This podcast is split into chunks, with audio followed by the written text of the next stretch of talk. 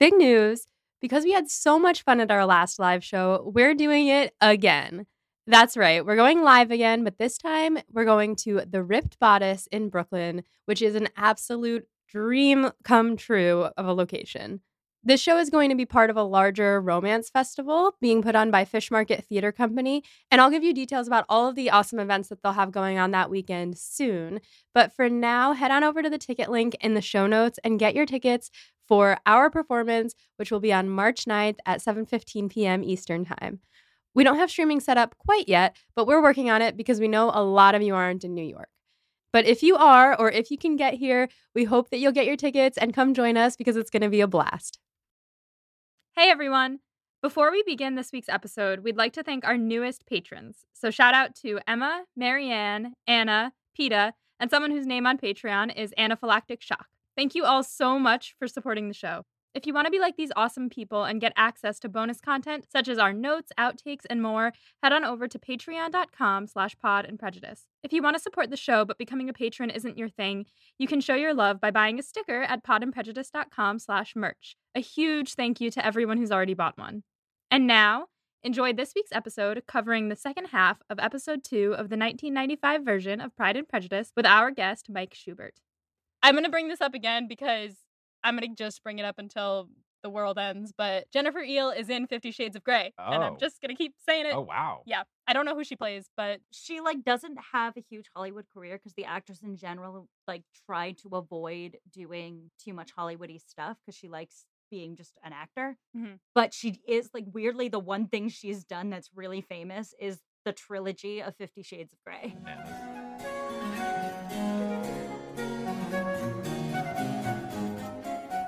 that brings us into scene five.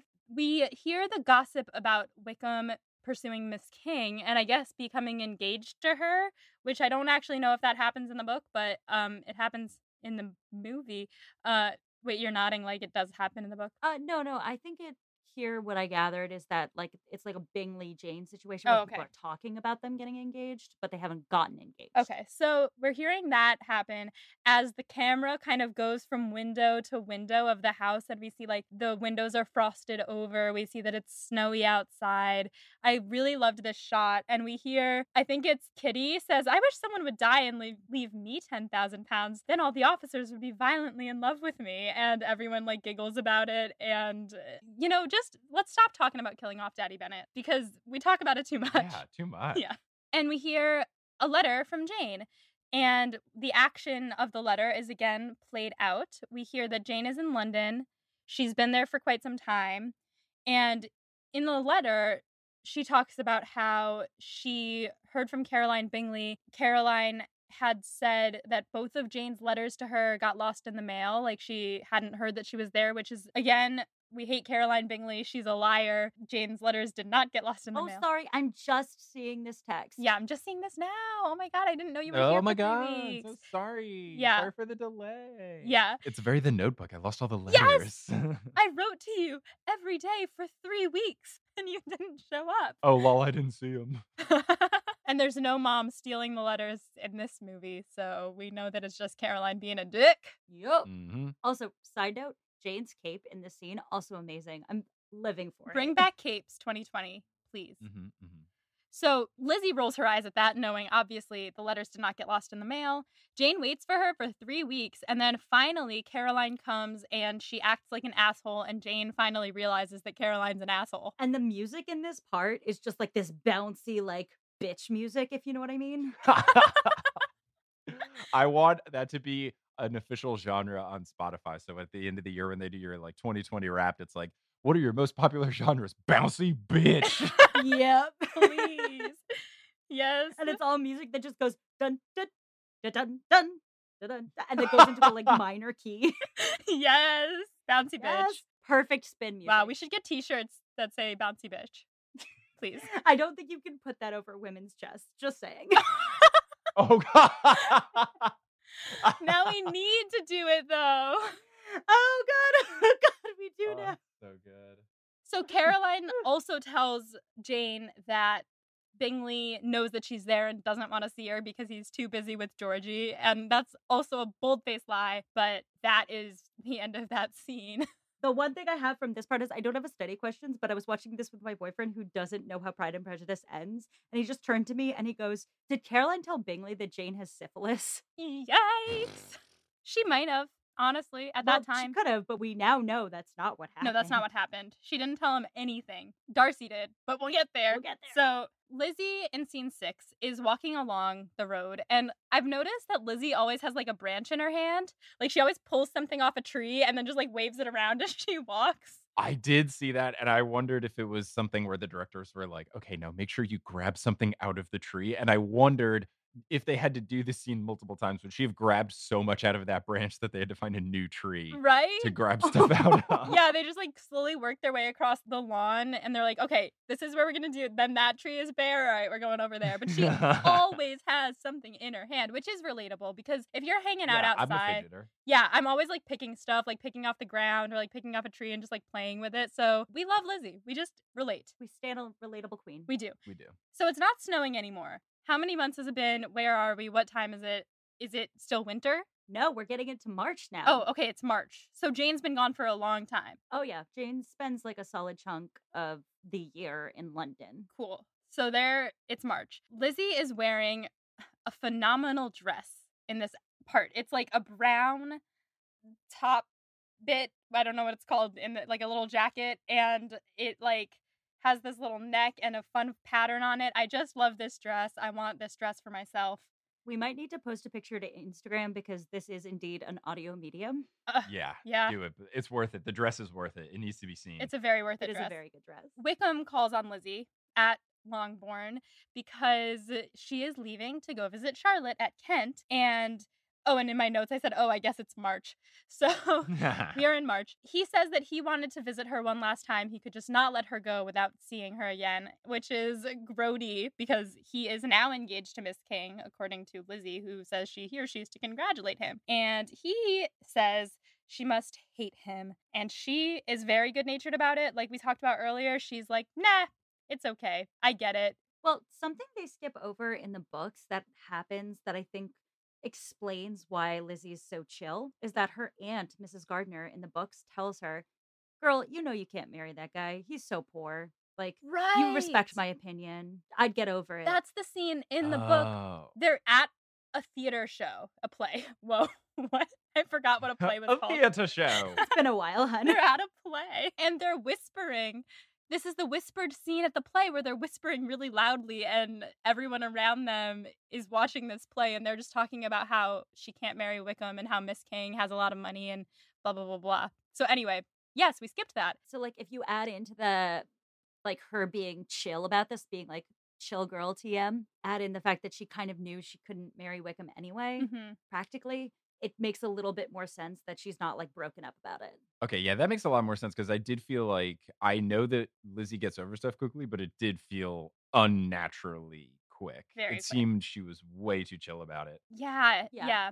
So he says, I want you to know, had things been different, and she's like, yes, had Mr. Darcy never had a son, like, meaning had Mr. he not wanted to, like, she doesn't understand what he's saying here. Meaning that if old Mr. Darcy had not died and left his fortune to Mr. Darcy, then Wickham would have gotten his living and then like she could have married Wickham. Because he would have been rich. Got it. Because she doesn't know that Darcy's in love with her yet. Nope. So that wouldn't have made sense if she was saying that. No, she's she's talking about Wickham's poverty. Got it, got it, got it. Got it. So then she pulls another leaf off of a tree Classic.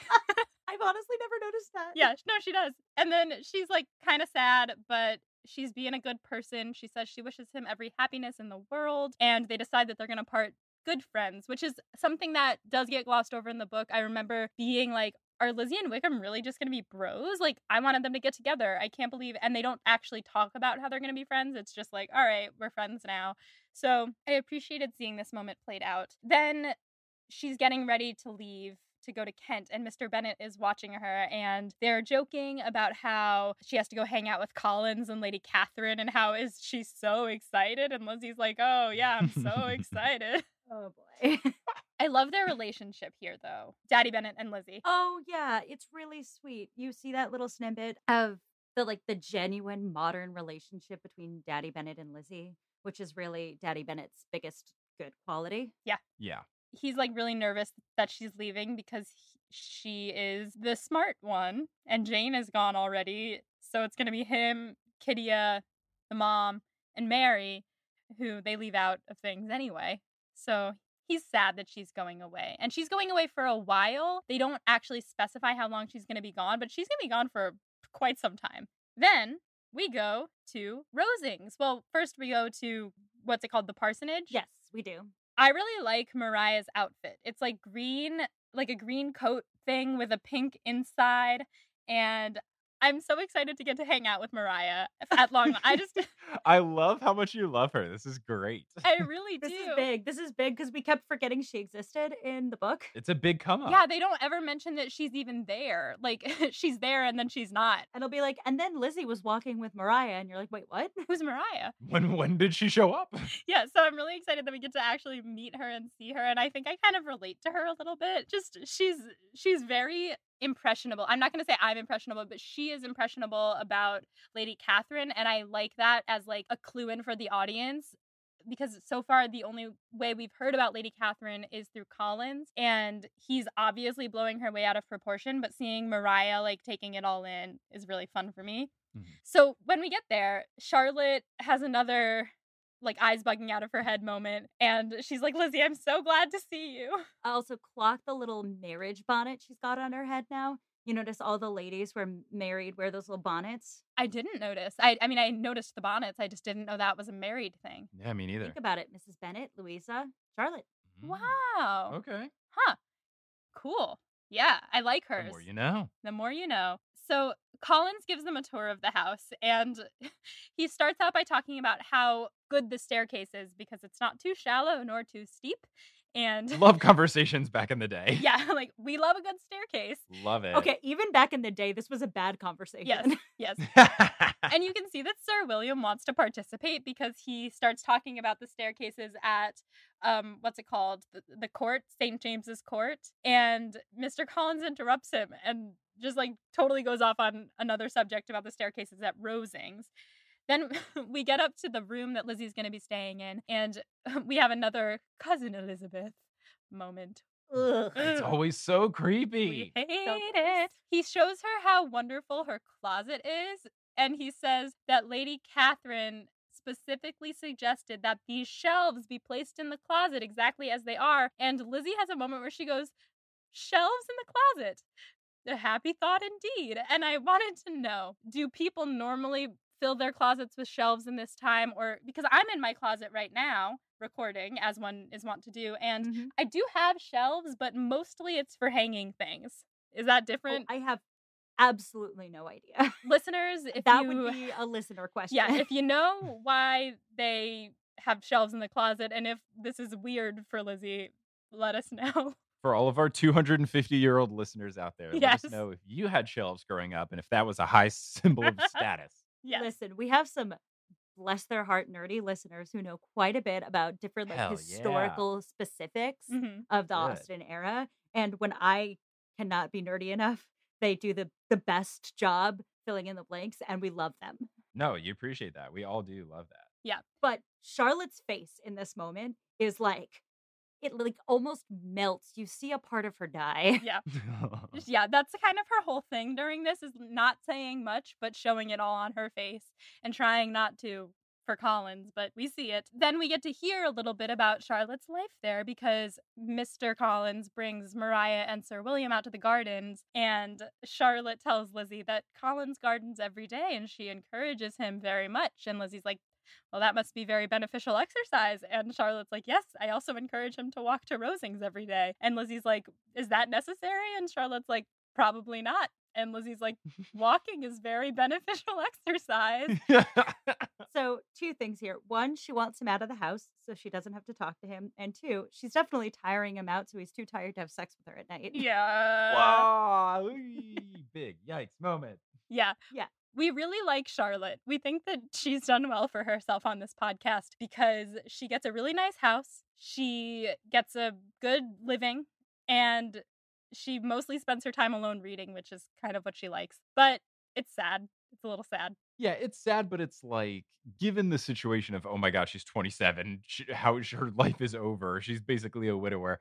I think that it's like a it's like a best case scenario, worst case scenario. Like oh no, this is terrible, but at least you uh, you know you look at the silver lining of like nice house, books, you know, husband that you can just kick out of the house a lot. It works. Yeah, you he's kind of like a puppy, you know? Don't insult puppies like that. You're right. Then Charlotte goes out. She's somewhere, and Lizzie is hanging out by herself. And Mariah comes running in, and she just bursts through the door and she says, Lizzie, come quick. There's such a sight to be seen. And she does a full spin and then runs out of the room. So Lizzie Mhm, follows her. mhm. And we look out the window, and there's a carriage there with Anne de Bourgh and Mrs. Jenkinson, her caretaker. And Lizzie comments on how good a wife she will make for someone. She doesn't say who, because she looks sickly and irritable and like annoying. She doesn't like Anne de Bourgh. Rude. And she's really glad that she's going to marry Darcy. Also, did they paint Anne de Bourgh with like shock Yes, in this episode? yes. She looks kind of like Edward Cullen in Twilight. Hmm. She looks like she's powdered all over. Like, so Anne de Bourgh's only real defining characteristic in the book is that she's sickly. Not great. Not great. No, we hate it. Except that everybody in the book uses that as a way to talk about how bad she is, and it's like it's not her fault. Yeah, that's uh, that's wild. Yeah, it sucks. I don't like it as like a defining characteristic, but Lizzie loves it because that means that Darcy is going to be unhappy in marriage and she hates Darcy. But I don't like this aspect of the book. In any event, We don't love making fun of a woman because she's sick. right. So then it's time for our first dinner at Rosings. Ooh. And my notes say, okay, Rosings is hot. Like, that's a hot house. it has some great bushes outside. They're very coiffed. It's got nice ass windows. Quaffed bushes. Heck yeah, what a turn of phrase. you can tell that they are. They're tended to, and I don't They're know. It's qua- a really no, nice they're very apt description. Quaffed ass bushes. Yeah. Oh yes, they flopped as bush. and they're walking up, and Mariah and Sir William are like shaking in their boots, kind of like, kind of like, ooh, when they're going to the Emerald City in the Wizard of Oz, and the lion and the scarecrow are like, ah. that's what's happening here. But Lizzie is chill. Lizzie is chill AF, and Collins is telling her, don't worry about your outfit.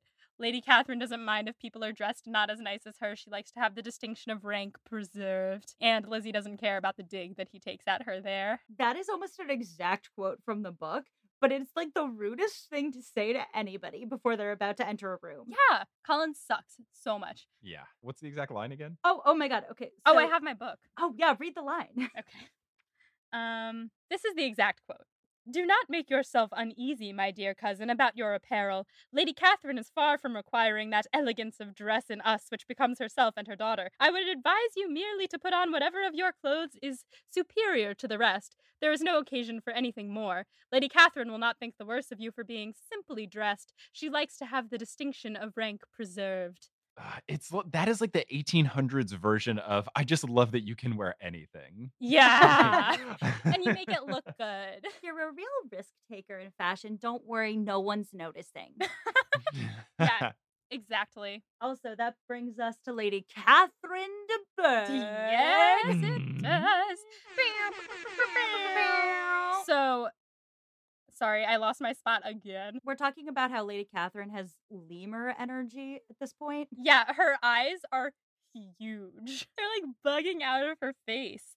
And she's talking about Lizzie, like she isn't even there. She's telling Charlotte that Lizzie seems like a very pretty sort of girl. And then she turns to Lizzie and she asks about her sisters and if they're out. And Lizzie says, Yes, all of them are out. And then we get this giant dramatic zoom onto Lady Catherine's face. This is probably my favorite part of the episode.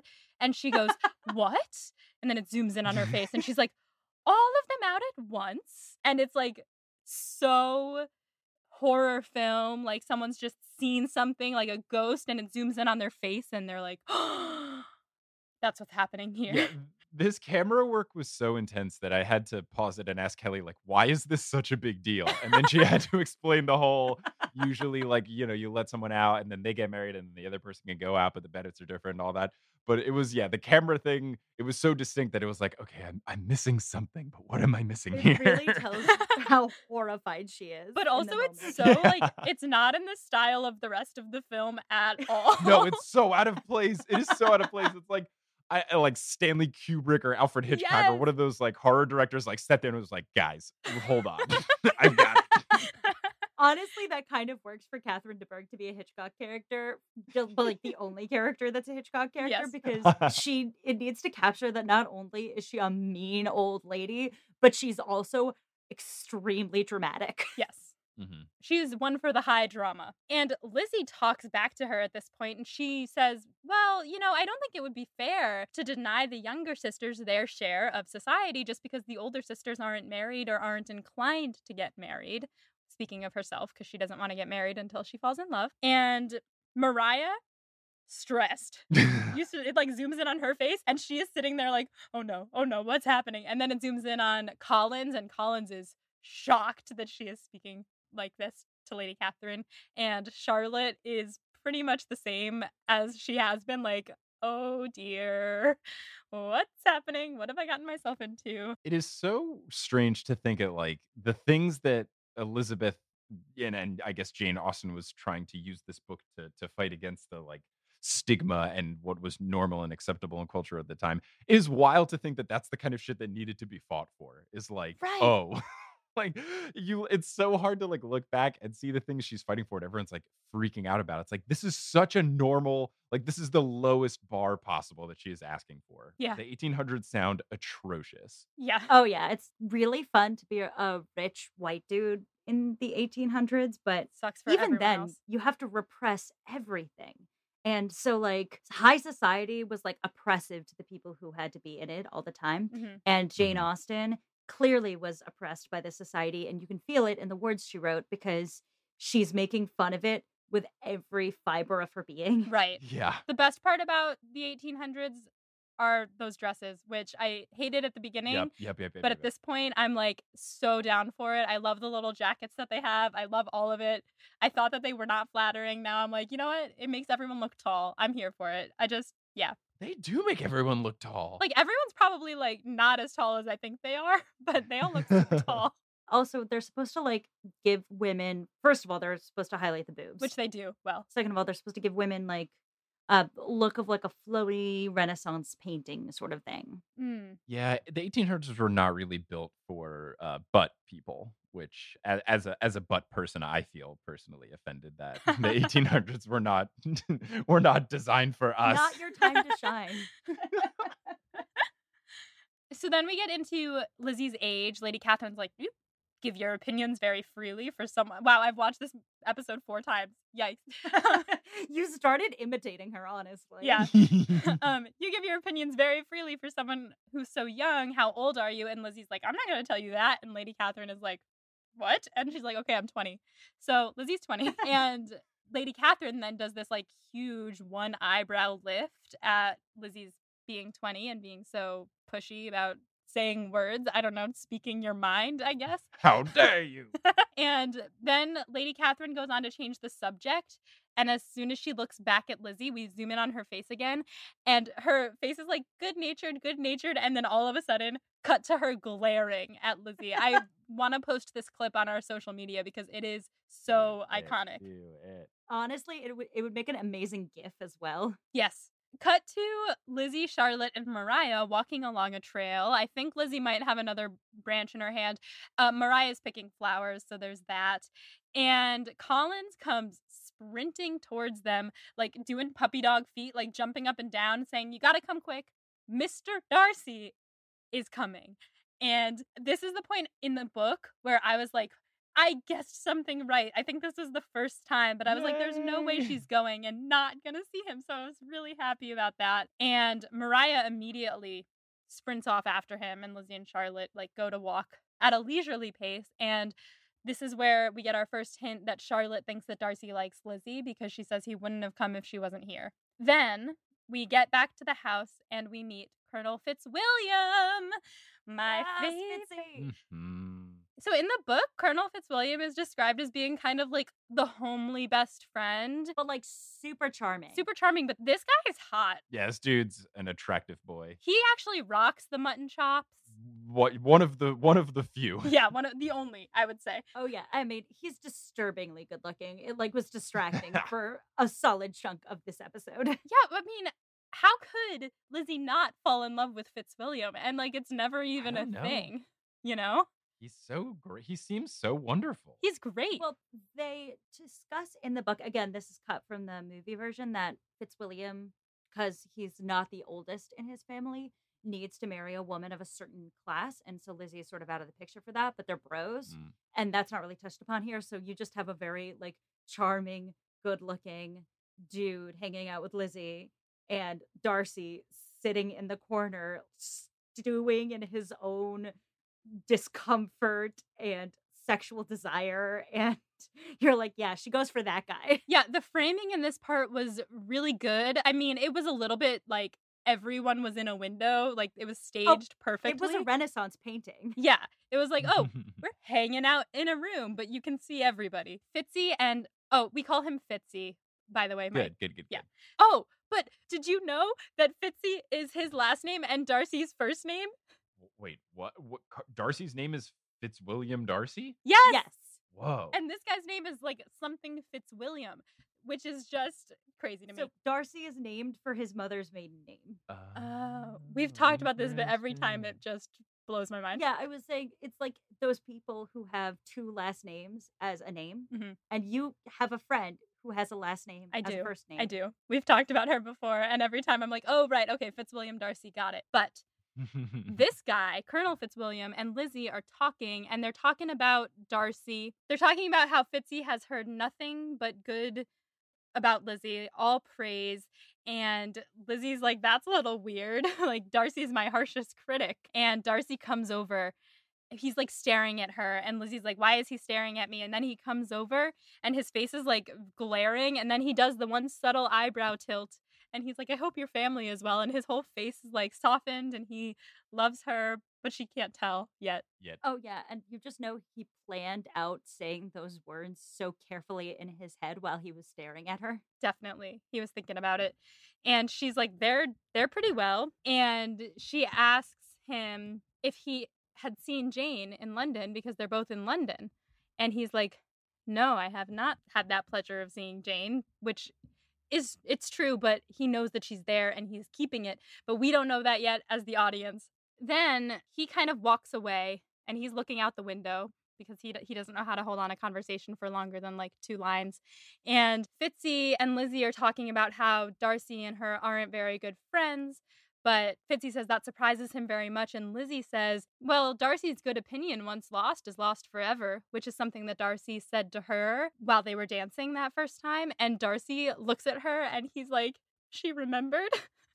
and it's really cute, but also so sad for him. I love him so much.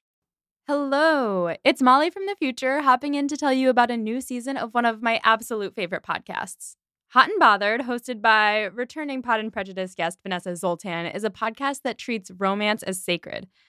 You've probably all already heard of this podcast because in their fourth season, they covered Pride and Prejudice. And now, Hot and Bothered is back with a season that is all about romantic films.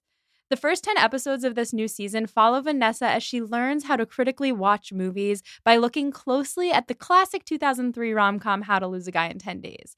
After 10 episodes, Vanessa will be joined by her co host, Hannah McGregor, a media studies scholar, author, and podcaster. And together they'll look at romantic films from Casablanca to Love and Basketball to When Harry Met Sally. The show is already so fun after just listening to one episode, and I cannot wait to listen to the rest of the season. So, subscribe to Hot and Bothered wherever you get your podcasts to jump into this new season that's all about romantic films, or to enjoy their previous seasons about Pride and Prejudice, Jane Eyre, and a personal favorite, Twilight. Again, that's Hot and Bothered, and it can be found wherever you get your podcasts. Also, this August, Vanessa is leading a pilgrimage to Bath for a five day trip dedicated to Northanger Abbey. Now, I don't know anything about Northanger Abbey, but even I want to go on this trip. Together, you and 20 other Austenites are delving into the story of Catherine Morland while immersed in a gorgeous city that features heavily in Austen's life and writing, as you know. So, if you enjoy contemplative hikes, immersion in a new city, time away from your regular life, and the chance to talk about Austen with fans from all over the world, which I know all of you do, then this trip is for you. So, check out Common Ground Pilgrimages at readingandwalkingwith.com. To claim your spot on the Northanger Abbey trip, head to readingandwalkingwith.com slash Northanger Abbey 2024. And now back to this episode. That brings us to scene seven, which starts out with Lizzie walking in the woods. Rosings is a really beautiful park. We get to see that in this, which we like haven't really gotten to see before or like here. It's huge. This gives you an idea of why they all go on big walks to the big house in town Mm-hmm. because the big house has the big moor around it and there's just sheep and pretty landscape. And so all they have to do with their time is walk around it. Yeah, which is nice. And Lizzie's walking in the woods. She runs into Darcy. He's on a horse and he stops and he stares at her and she stares at him and he looks around uncomfortably. Flirting. flirting! That's what flirting in this time period was, except she's not aware that it's happening. And Which also happens nowadays too. yes, it does. Um, he turns and rides away because he's done with his flirting for the day. Also, his hat in this scene is like the size of his face. Oh, yeah. And he's wearing that hat later, too. Oh, yes. Quite, quite large. Yeah, it's a very good hat. Then we jump to Lizzie playing at the pianoforte with Fitzwilliam and everyone else in the other room watching them through the doorway, which was a hilarious shot. It was like them at the piano pans over to the doorway and everyone's like twisted around in their seats to watch. And she's not even playing something that's very exciting. So I just loved this. Lady Catherine yells from the other room that she's never going to play really well unless she practices, which is a very Lady Catherine thing to say. Plus, she hates Lizzie at this point. Yeah, question here. Do you think that Lady Catherine, when she is being this mean, is negging people because she feels bad about herself? Or do you think that Lady Catherine is genuinely trying to help and has no social skills? Or both? I vote negging. I vote negging. Yeah, same. Vicious woman. Okay. She also hates Lizzie, so she's going to just be mean to her for fun. Right. My favorite part of the scene is when she says something along the lines of, Yes, learning the art of the piano is very important, especially better than Lizzie has done it. If I ever learned, I would have been amazing. But we know that she doesn't do it herself. They've also very much the hair and makeup department have decided how do we give her the most evil haircut Yeah. with the Oh, little yeah. curls by her face. Those are the like curls of doom right at her temples. hmm Mm-hmm, mm-hmm. Then Darcy gets up and walks into the room with the piano and stands in front of Lizzie. And Lizzie's like, Are you trying to scare me by standing there? And she says that her courage always rises with every attempt to intimidate her, which I thought was chef's kiss. Mm-hmm. And he is loving it. He you can see this little smile at the corners of his lips when she insults him because that's his brand. Colin Firth is so masterful here because simultaneously you see how uncomfortable he is, but also how much he is enjoying the repartee at the same time.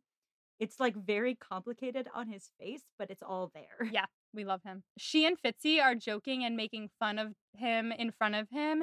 And he says, in this voice that really reminds me, Mike, I don't know if you're a Star Wars person, but I'm a Star Wars person. And he says, I am not afraid of you in a voice that sounds just like Ewan McGregor as Obi Wan Kenobi. Oh D- doesn't it? Mm, I could see it. Yeah, I could see it. Yeah. I take so many notes on the costumes here because I think the visuals are so interesting Right. for how they tell the story here. And Lizzie is like, June is busting out all over. Lizzie is busting out all over. She, not physically. I, I'm going to I'm gonna take that down a peg. Uh, so this is the scene where Lizzie's like getting to be the most charming person in the room. She's getting to be the belle of the ball because she's Charlotte's pretty friend who's come to visit, and so all these men are paying her all this attention. And also, she's really like shining personality wise and really like having a ball, just entertaining people. And you see her in this like floaty, light green material that's very different than the dresses she was wearing at Longbourn you Mhm. see her more dressed up, a little bit more centering herself as the pretty one. It's like it's nice. It is. I mean, that makes a lot of sense because something we talked about when we were at this point in the book is how we're getting to see her as something separate from her family in this section. And that's like she's always very overshadowed by the extraness of her family in the other parts. So I like I don't know what you could possibly be talking about, Mrs. Bennet's a wallflower. so then she starts gossiping with Fitzy about how Darcy didn't dance with anyone at that first ball and how he didn't talk to anyone. And Darcy says that he is not qualified to recommend himself to strangers. And Lizzie turns to Fitzy and she's like, Well, should we ask him why? And I remember this part in the book. It's like very cute that she's talking kind of to him through Fitzwilliam. And Darcy in this moment just goes, um, which I thought was so cute because he never gets to really do that in the book.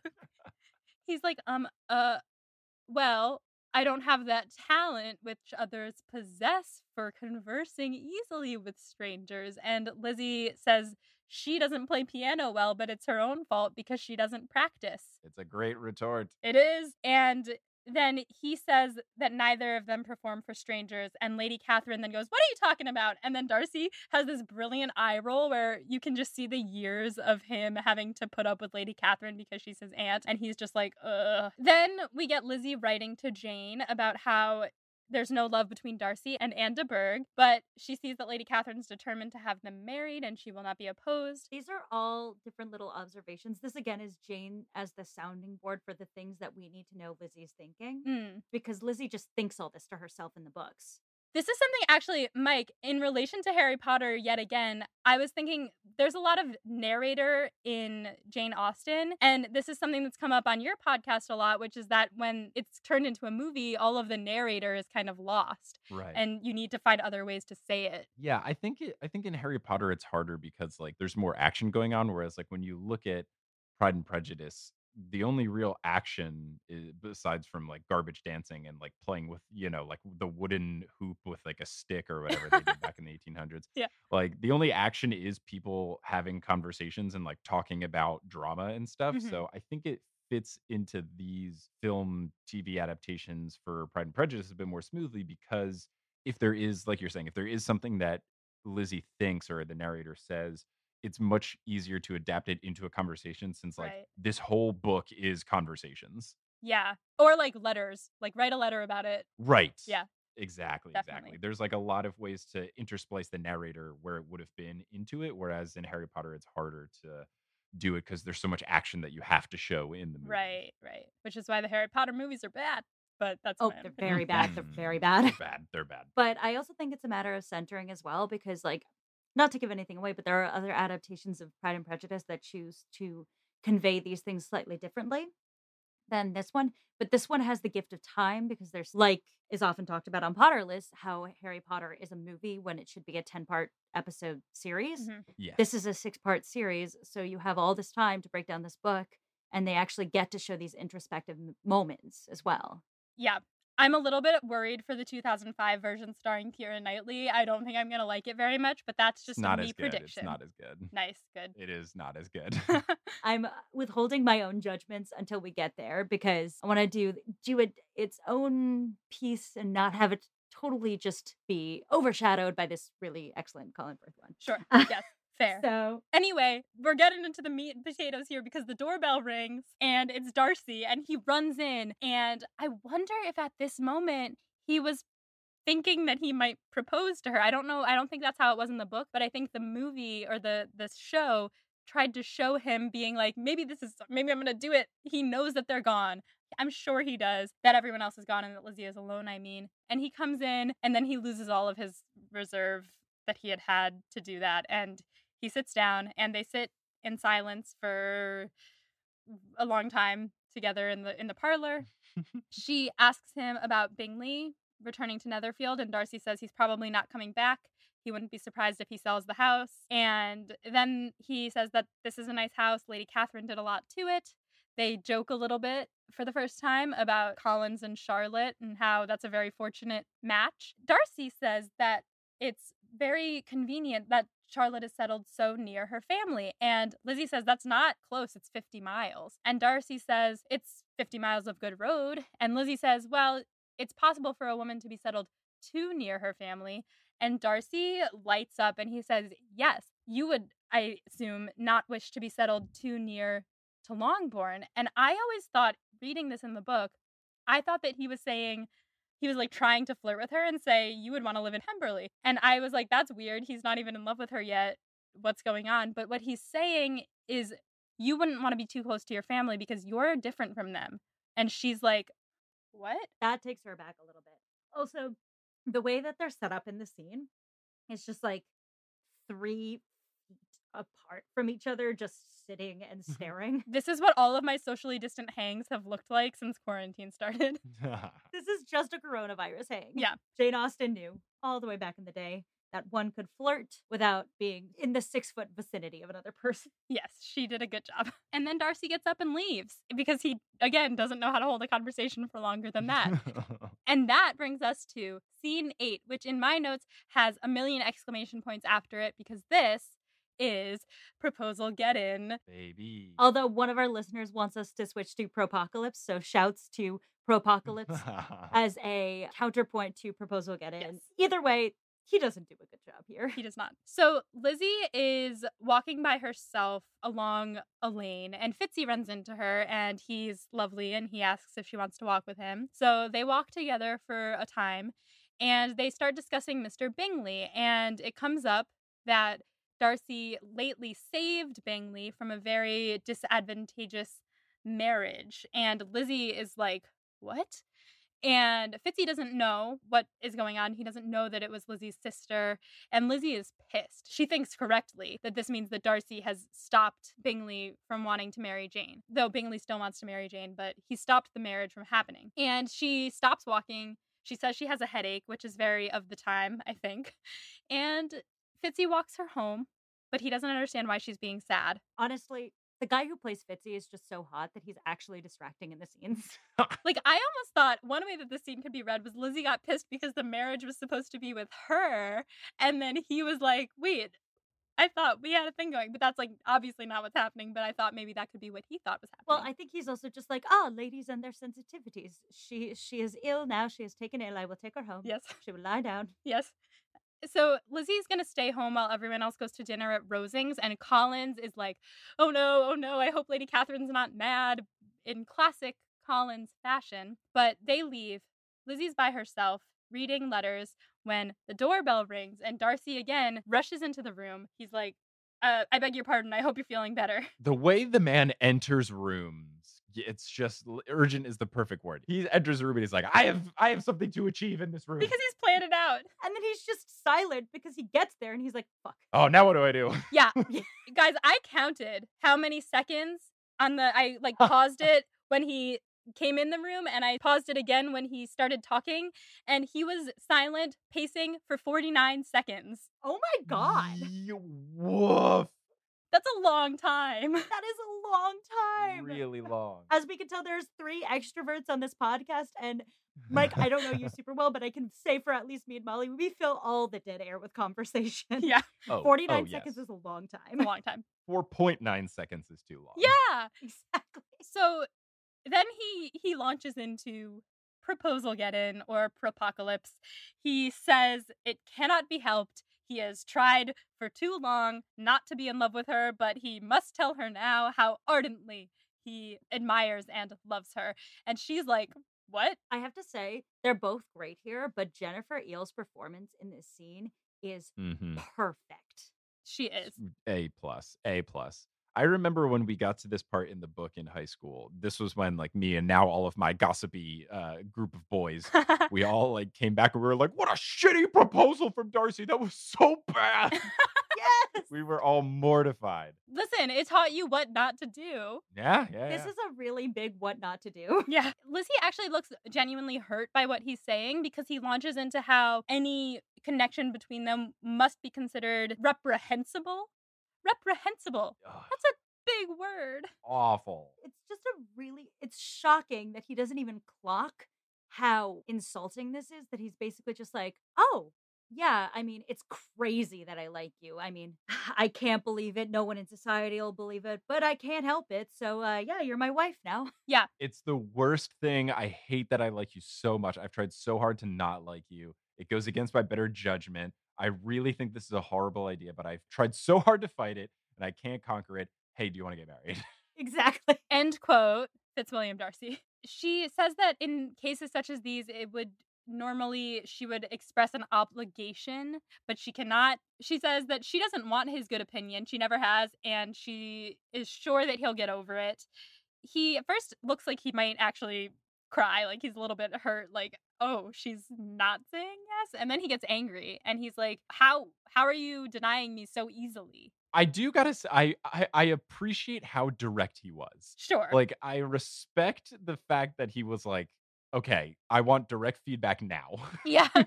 That is true. He's like, okay, what went wrong? Yeah, you know, things about Darcy's proposal that actually are kind of self aware.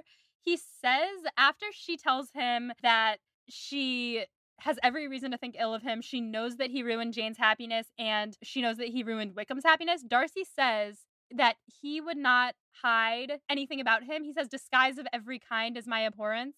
He would not put up any kind of front. He's going to be upfront with her. He's wealthier than her. He's honest. Like, that's the one thing about this that is actually kind of uh, respectable is that he is honest with her. He's not lying to her like Wickham is. Oh yeah, absolutely. right. Incredibly straightforward. Yeah. That's the crux of what's good about Mr. Darcy and what's bad about Mr. Darcy is that his flaws of character are not things he's hiding right now. Yeah. That's why this proposal sucks. It sucks. And he says that his offenses might have been overlooked had her pride not been hurt by his honest confession of how he feels and how he has tried not to feel. And this part hit me in the face because the entire book, I was like, oh, Darcy's proud and Lizzie's prejudiced against him for that first thing that he said about her being tolerable but not handsome enough to tempt him. Lizzie is proud and Darcy's prejudiced against her because she's poor and she has too much pride to let go Mm. of that.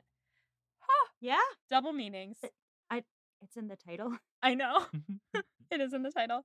So then she says the thing that we now know, we who just finished reading the book for the first time, that she says, had you behaved in a more gentlemanlike manner, I still never would have accepted you. And he like takes that in. He's gonna remember that line. And she says it in a way that he'll remember it. Actually, okay, this is the part. So I posted on Instagram that I was finally watching this episode, and one of our listeners sent me a video where I know what you're talking about. it's Lizzie's rejection of his proposal set to like EDM, and it's like boom, no, it's the turn down for what? And then it just like drops the bass.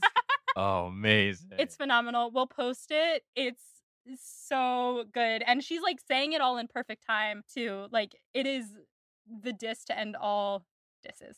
please, please email me this when we finish the recording. Absolutely. please, please. Absolutely, yes. it's incredible. Uh, I think someone also did it with um, Harry and Malfoy, the handshake. The I think I could tell the wrong stuff for myself, thanks. And then it just goes, turn down for what? Yeah. oh, it's so good. then he is he turns bright red and he's like okay i get it actually quote i perfectly comprehend your feelings and now have only to be ashamed of what my own have been and i think that here he's saying he's ashamed of how he felt about her family and all of this like he's understanding almost Ah. immediately what he's done wrong Yeah, I appreciated that he knows, like he can take a hint. yeah like he he knows exactly like, well, this conversation has run its course. Uh, there's nothing else to be said. I'm just gonna get the fuck out of here. uh, deuce. like he just leaves. he just leaves and this is something that he knows about himself is that he's much better on paper he writes really well and he is gonna go and i don't think even a day passes before he gives her the letter that explains everything right Oh, yeah, that's in the next episode. yeah Mike, if you haven't finished this series in a while, I highly recommend finishing it because Oh yeah. things get spicy. I would imagine that Kelly and I will be watching all of these together. Yeah. great excellent keep us posted on your thoughts because it's so good so far. So that's the end of that scene. He, I I started crying. He walked away. Lizzie looks like the wind just got knocked out of her, and we know from the book that she immediately bursts into tears and cries for like two hours straight and gets her headache back, and all of the emotions happen here. So that's the end of that episode. Woo! Proposal get in. We did it, fam. This has been quite an emotional roller coaster. Mhm. So much gets covered in this episode. But that brings us to a couple study questions, are standbys for the TV series. So, first one is best line delivery. Ooh, I have so many options for this, but I think we all kind of got a vibe that I was really loving Maria Lucas in this episode. And I think that my favorite has to be come into the dining room, for there is such a sight to be seen. Make haste. and she like does a little twirl. Yeah, the make haste. Yeah. Oh, the make haste line really. She did jazz hands when she said it. So Mhm. I just loved that part. I was gonna go for I had not known you a month before I decided you were the last man on earth I could ever be prevailed upon to marry because it's searing. Yeah, though she Mhm, doesn't say be prevailed upon in the movie. I Oh yes. which it doesn't feel right. Oh, she just says that in the book. She says it in the book. It doesn't feel right in the movie. It was like one beat of the rap was missing. But I think that actually I have to go with what?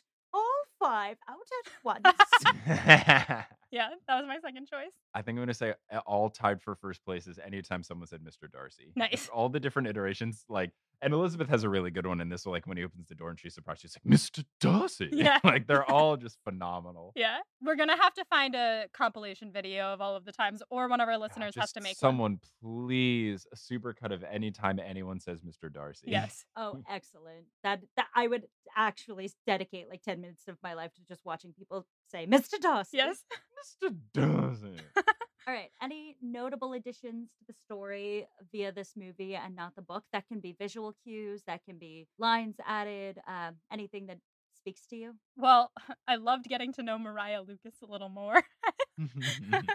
and Collins's beekeeping hat. He was wearing a beekeeping thing a- in the garden. Oh, yeah. Yeah, it was really good. I think that seeing the scene where Jane is in London and Caroline Bingley's a bitch to her Mm. is Yes. poetic cinema. Yes, it was really good. Great. I think for me, just all of the the fact that you can see people's facial expressions and the looks that they shoot at each other. Mhm. I feel like the fact that you can see the corresponding scowls to insults and the raised eyebrows when people are surprised and shocked. I feel like just corresponding and combining Jane Austen's writing with some really solid facial reaction acting is fantastic. Yes. All right. Best and worst aspects of this hour long stint of television. Okay, worst is cousin Elizabeth. A hundred percent. Yes. Good choice. I'm going to go with worst being Mrs. Bennet's bows Mm, during the Christmas time scene. they were good. hundred percent. They were good. Good bad. They were bad. Yeah. yeah, worst worst I would say is a tie between the dancing and the mutton chops. It's, it's a really neck and neck battle between the two. And then best I think is I think especially for me like I I didn't realize especially since I was just watching this episode that it wasn't going to be until halfway through the episode that I got my first taste of Mr. Darcy Mm. and I had been waiting for it and the fact that like whoever says the line like Mr. Darcy is here like I sat up in my chair and I was like, yes! Like I felt the same excitement as everyone else in the room when Yeah. they said it. So I think for me, that was just like, it was just such a good moment to be like, God, it's been 30 fucking minutes and I haven't seen Colin Firth as Mr. Darcy. And then it's like, here we go, baby. Oh, Yeah. great. And then he's there. Yes, I had that same moment because I was like, Mike loves Mr. Darcy. Where is he? Where's Mr. Darcy? but he was there. it was worth the wait. It was worth the wait. It was. Of course. And then I think for me, the best moment, the cinematography around Catherine de Bourgh Mhm. in the scene with Lizzie meeting Catherine de Bourgh is the funniest cinematography that is done in this entire series. Yes, I think the best part for me was getting to see Lizzie and Fitzy just palling out and being bros, guys being guys, dudes being dudes. I love them together. I love them as friends, and I loved that Fitzy was hot. Ah, yes. Yeah. Mm-hmm. Mm-hmm. Very good. bless. Very good energy. I do think Fitzy, I'd have to double check the game, but I think as Elizabeth, if you play as Elizabeth in Marrying Mr. Darcy, your your most points is if you get Darcy, but I think your second most points is if you end up with Fitzy. Oh hell yeah! Oh my gosh, the board game makers uh, canonically know that that would be an excellent marriage of two people who enjoy up. each other's company. yes. Oh man, Exactly. that'd be really fun. We gotta play that game. Oh, we're 100% playing that game. Yep. The last question we have is who wins the episode? I'm going to give my win to Jennifer Ehle Mm. Yes. because her ability in this last scene to capture both anger and hurt with the amount of vulnerability and strength that she has in that scene, uh, iconic. Yep. Yeah, like if you look at all the things Elizabeth does in this episode, it's like she gets to express disapproval of Charlotte's marriage situation and the fact that like not marrying for love. She gets to tell off Mr. Darcy for being a dingus. she gets to have like good bro moments with Fitzy. She gets to not be that bothered by Wickham being rude to her. Like she has so many different moments that show that she's great and it's just it's like a full display of all of her talents in one episode. Yeah, eyebrow acting for the win. Mhm, I mhm. definitely give this to Jennifer Ehle. I'll give everything, all of the wins to Jennifer Ehle. I think that she's the perfect Elizabeth Bennet. All right, guys, that concludes this episode of Pod and Prejudice. Mike, thank you so much for joining us. This has been an absolute delight. Thanks for having me. This is great. Yeah, this was so awesome. Do you want to tell our listeners where they can find you on the internet if they're not already following you? Sure. So if you want to follow my stuff on social media, my personal stuff, I'm at mm-hmm. Shubes17, S C H U B E S 1 7. And then if you want to listen to my podcasts, you can just search for Potterless or Horse or Meddling Adults or all three on Spotify or Apple or wherever you get your podcasts. If you search for it, it should show up. Nice. Thank you so much for joining us. Listeners, that concludes this discussion. But until next time, stay proper. And find yourself a Jennifer Ehle for oh, sure. Oh, yes. We love Mhm.